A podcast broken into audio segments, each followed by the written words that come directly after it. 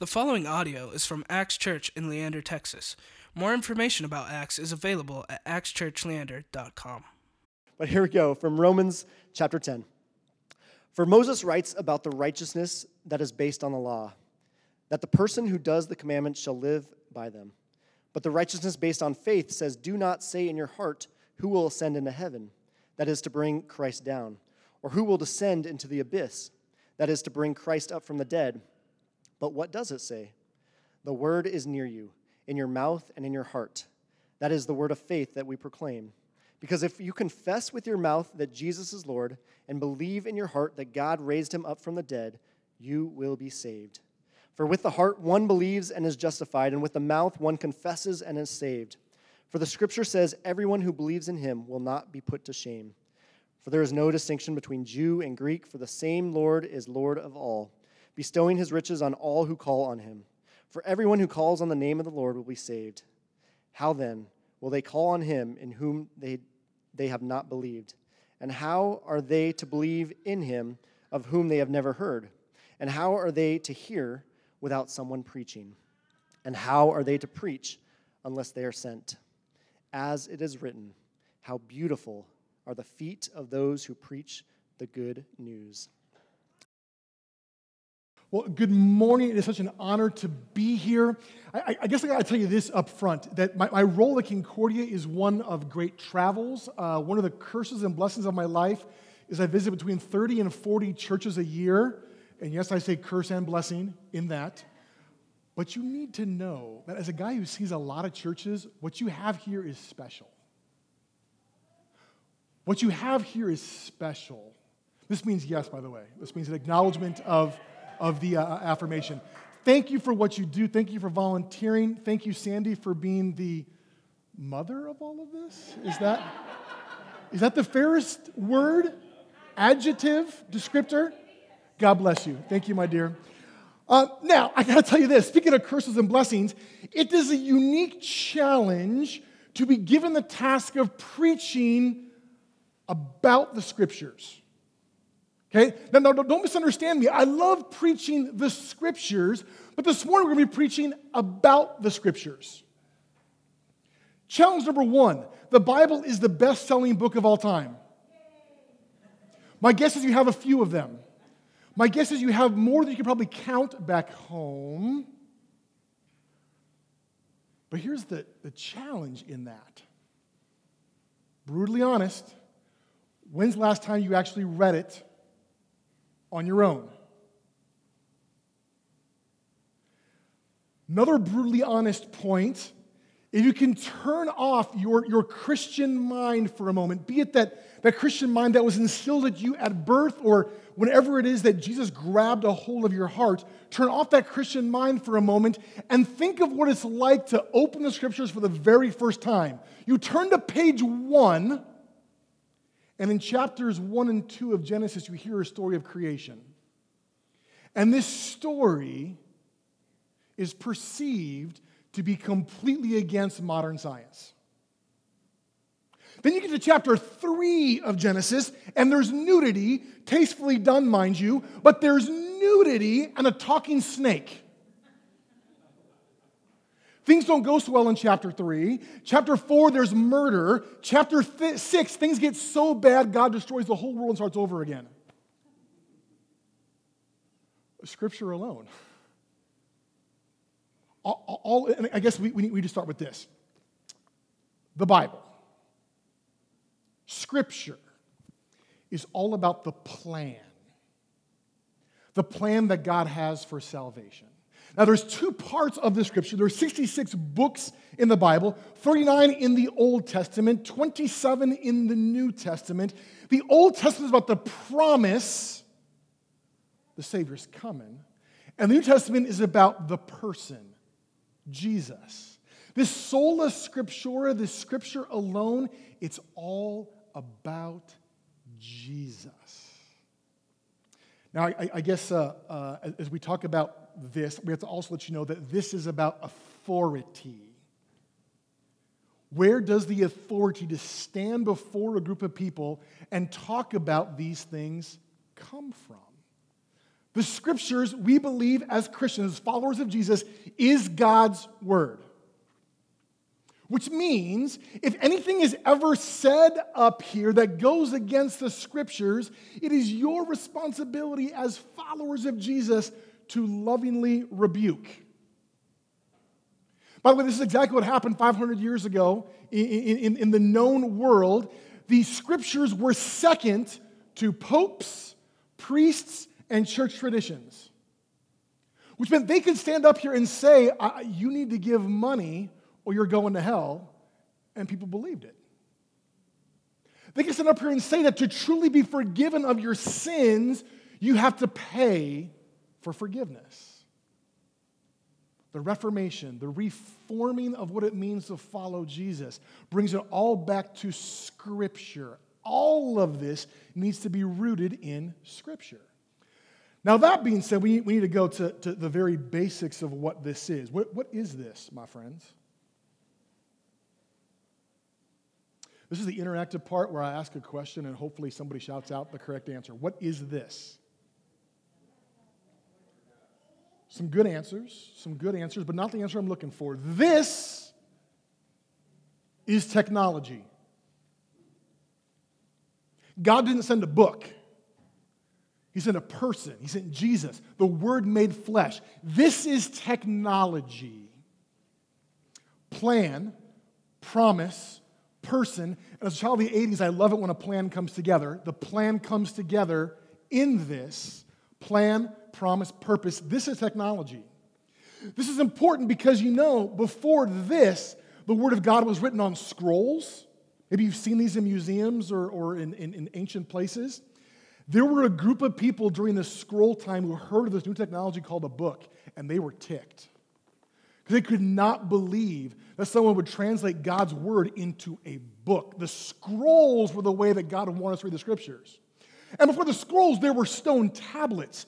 And there were stone tablet people who were furious that the word of God would be translated onto scrolls because God gave us these stone tablets. And, and then before that, there was, there was oral tradition, and the stories were told orally why? Because by and large, it was an illiterate, could not read culture. The stories were told. And again, people were angry because new technology wasn't the way they were comfortable encountering God. By the way, quick, uh, I'm curious about this straw poll. How many of you, the, the main way you access scriptures is electronically, cell phone? Um, less than I thought. Interesting. Uh, last weekend, I was in uh, Eastern Europe. I was visiting a student of mine in Slovakia. And they asked me to come speak at a confirmation retreat. And when I got up to do my talk, I said, pull out your Bibles. And 100% of these teenagers in Slovakia pulled out their cell phones. 100%. This is technology. This is technology. Now, speaking of hearing, we got to get back into the Word of God that Dr. Carey read oh so well. The words of St. Paul here in, in the book of Romans, I want you to hear this again. If you confess with your mouth that Jesus is Lord and believe in your heart that God raised him from the dead, you will be saved. This is the saving faith question. What is saving faith? Hear it again. If you confess with your mouth that Jesus is Lord and believe in your heart that God raised him from the dead, you will be saved. For with the heart one believes and is justified, and with the mouth one confesses and is saved. And then skipping down a few verses, it says this Faith comes from hearing, and hearing through the word of Christ. Hear that again. Faith comes from hearing, and hearing through the word of Christ. There's this interesting idea in missions, and I, I, need to confess to you that I'm a mission junkie. By God's grace, I've been to every continents on the planet except for Antarctica do, doing mission work. There's this concept in missions that we're called to preach the gospel at all times and, if necessary, use words. Have you heard this idea before? Okay, let's test it against Scripture. Remember, this is our ultimate authority.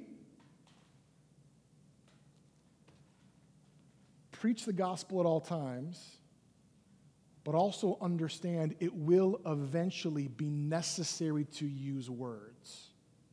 Why?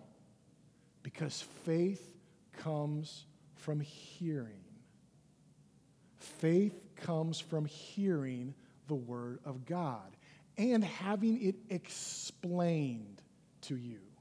There is this great story in the eighth chapter of the book of Acts where Philip, and, if you know the, the book of Acts, in, in Acts 6, Philip's is a waiter, and in Acts 8, he's told by God to evangelize, to share his faith with this guy from Ethiopia, Ethiopia who happens to be a eunuch. And if you don't know what a eunuch is, ask your mother or, or Dr. Carey. At Concordia, Dr. Carey is the sex expert.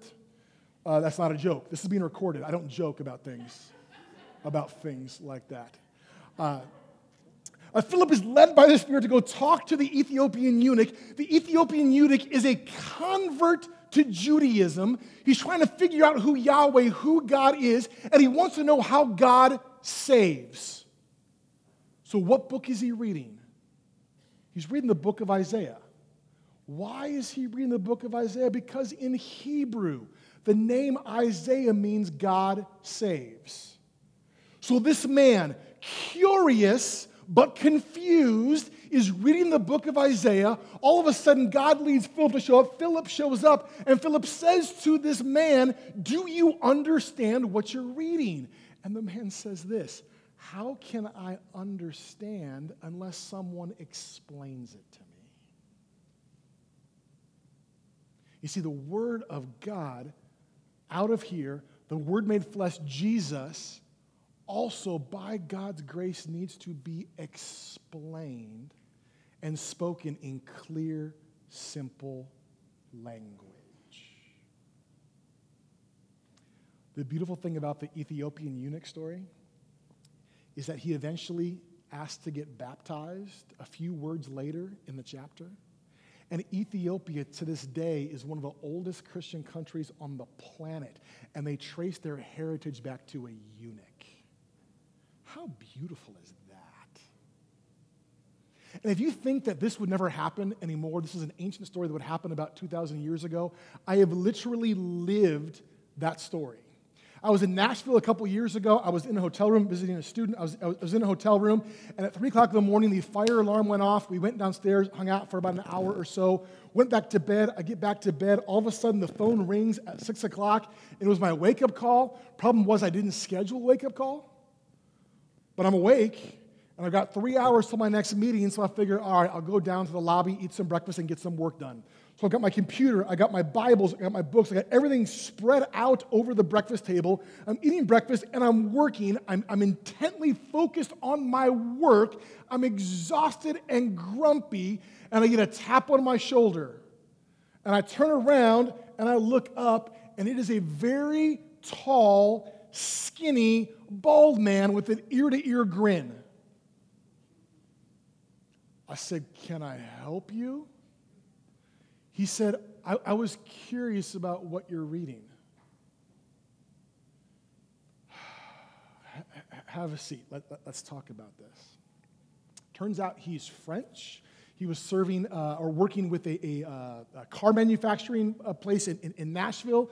He had just recently been divorced. He had, he had moved ac- across the ocean. He had so many questions, was curious about life, and he'd heard about Jesus, but no one had ever explained Jesus to him before. So, for the next couple of hours, at the most inconvenient time for me, I shared what I know about the scriptures with him. And at the end of that conversation, he gave his life to Jesus. Not because of anything that I did but because we were able to engage in a conversation and open the scriptures in a way that he could understand. Faith comes from hearing. My wife and I were in Thailand a long time ago. This is before kids. We, we, we did a, a vacation to Thailand. And one of the highlights for both of us on this trip, we went to a church of all nations in Bangkok, uh, in Bangkok Thailand. And the pastor was uh, Australian, the worship leader was Canadian, and uh, there must have been about 40 different nationalities and countries represented amongst God's people. Beautiful. We, we, keep, we always go back and say, this is, this is what heaven's going to be like. It's not just going to be people that look like me, thank God. It's going to be people who look like everyone. It's going to be all the earth coming together, celebrating and worshiping Jesus together. And at the end of the service, there's a gentleman in front of me who turns around to Christy and I and says, Is this your first time at this church? We said, Yes, first time in Thailand. We've had a blast visiting your country. He says, Well, I love to give first time visitors a Bible that's half in Thai and half in English. Will you accept my gift? I said, Absolutely, and kept this as a treasure. Until about six or seven years later, when the secretary of the church that I'm working pops into my office and says, My next door neighbor is from Thailand. And as I was sharing my faith with her, she asked me if I knew how to get a Bible in Thai because she wanted to read the scriptures in her own native language. And my secretary says, I thought that maybe you would know where to get a Bible in Thai. I said, You've got to be kidding me. Walked over to my shelf and gave her my Thai Bible. I never got that Thai Bible back, but my secretary's neighbor believed in Jesus Christ as Lord and Savior because she got the Bible in her own language. Faith comes from hearing. When I was in China, I, I, bought a Bible half in, in Chinese, half in English. I spent a lot of money on this. Very proud of this. Put it on my shelf. A couple years later, there's an international student at Concordia who wants to have a copy of scriptures in her own language, and my wife, without asking me, gave her my Chinese Bible. I wasn't thrilled. It was expensive. But two months later, I'm weeping, apologizing to God because I'm at her baptism at Redeemer Lutheran Church here in Austin. Faith comes from hearing. All of that being said, I, w- I want to give you more on, on the purpose, the why of the scriptures. I need my happy helper to come forward. This is my daughter, Leilani. Everybody say hi, Leilani. Leilani, uh, I mean, obviously we need your prayers, you, as you can tell, but uh, she'll be turning 13 in about three months. So, yeah, we need your prayers. We need your prayers. Leilani is going to read for us from the Gospel of John, John chapter 20, verses 30 and 31. And this is where St. John explains why the scriptures were written down and how it all works. Honey, when you're ready, hit it. The purpose of this book. Now, Jesus did many other signs in the presence of the disciples, which were not written in this book. But these are written so that you may believe that Jesus is the Christ the Son of God, and that believing you may have the life in his, in his name. All right, baby, get that last part again. Why was all this written down? In the life of his name? This was written down so that people may believe. All of this, the plan, the promise, the person, is about connecting to Jesus Christ as Lord and Savior. All of this authority of Scripture is about connecting to Jesus Christ as Lord and Savior. All right, so Leilani, let's, let's talk to the people here a little bit. We, we told them not to start at page one uh, of the Scriptures. If they want to get into the Scriptures or help someone who does not yet know Jesus Christ as Lord and Savior, help them get into the Scriptures, where is a good place to start, in your opinion? The book of Mark. The book of Mark. Interesting, very good. And the book of Mark is one of the four gospels. I believe it's number two, right? Mm-hmm. Oh, good, good, very good. Uh, who wrote the book of Mark? Mark. Oh, very good. What a clever name for a book. The author, his name is the name of the book. What a great idea. Uh, just, just for fun, though, uh, the guy that wrote it is actually named John Mark. Uh, we call it Mark because we already had one of those John guys, so we didn't want it to get too confusing. So it, it, it's, it's John Mark. Uh, John Mark is cousins with Barnabas, who you'll learn about later in, in, in the book of Acts. You already know who Barnabas is. But what's interesting about the book of Mark is that most biblical scholars believe Peter, yeah, that Peter, St. Peter, Simon, dictated the book of Mark to Mark to write down. Most theologians believe this is an eyewitness account dictated to Mark. Now, first of all, you must be thinking, but wait a minute, why wouldn't Peter just write it down himself? Great question. Well, he was a fisherman and was probably not very literate. If you read his, his epistles, he also wrote books called 1 Peter, 2 Peter. He acknowledges in 1 Peter that he had help writing this. How beautiful is it that God calls everyone the illiterate, the literate, the educated, the uneducated. This news, this good news, not good advice, but good news is for everyone. Okay, so back to the book of Mark. Why should they start with the book of Mark? What is unique about the book of Mark? It's the shortest gospel. It is the shortest gospel. It is a, and that's, that's a very profound theological reason, baby. Absolutely. Very good.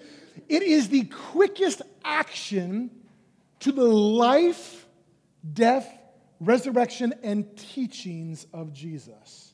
Mark kind of skips the Christmas story, and the ending comes very quickly. There's a lot of and then and suddenly and immediately, but it gives you all the action of the life of Jesus. Very, very good. Okay, so once people have gotten a flavor of the life of Jesus, then, Lonnie, in your opinion, where should we refer people to next to get some very basic doctrine, to understand the theology of what it means to follow Jesus? Romans. Oh, very, very good. Okay, who wrote uh, the book of Romans? St. Paul. Oh, very good.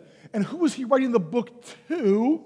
The people of Rome. Oh, ex- excellent. Very good. Now, what's interesting about the book of Romans compared to other books that Paul has written, and when you hear me say book, please know that it's a letter, it's an epistle.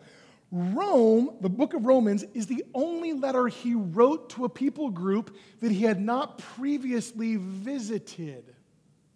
So there are less insider baseball things, there are less inside jokes, and it is straight, pure theology helping people wrestle with and understand what it means to follow Jesus. The book of Romans makes it very clear that all have sinned and fallen short of the glory of God, that the wages of sin is death, but the gift of God, this grace of God that we receive in Christ Jesus is for all, for the Jew, for the Greek, for all. Romans, excellent suggestion. Okay, so they've gotten uh, the story of Jesus in, in the book of Mark. They've gotten a little bit of doctrine and theology in the book of Romans. What would you recommend next? John. Ooh, John. Interesting. Who wrote the book of John? John. Oh, yeah, very good. The disciple John, right? Yeah, very good. Okay, good. Um, John's going to be a little more poetic. John is going to focus mostly on that Holy Week time frame in the life of Jesus. John gives us the gospel in a nutshell. John 3.16. Leilani, tell them what John 3.16 is. God so loved the world, he gave his one and only Son, and if you believe in him, you shall not perish and have everlasting life. Absolutely. And John also gives us the shortest verse in all of Scripture, John 11.35, which is? Jesus wept. Yeah, beautiful. True God, true man, he wept because of how much he loved. Beautiful, very good. And John also wrote some epistles. I believe we call those 1 John, 2 John, and 3 John. And if you're Bible geeks and want to know more fun trivia, uh, 2 John is the shortest of any of the books of the Bible. So it's a great, great, great place to learn more about God's incredible love for us. Good suggestion. All right, let's do this, honey. Come here. Um, o- open this up and tell people what it is. Suspense is killing them, so take your time.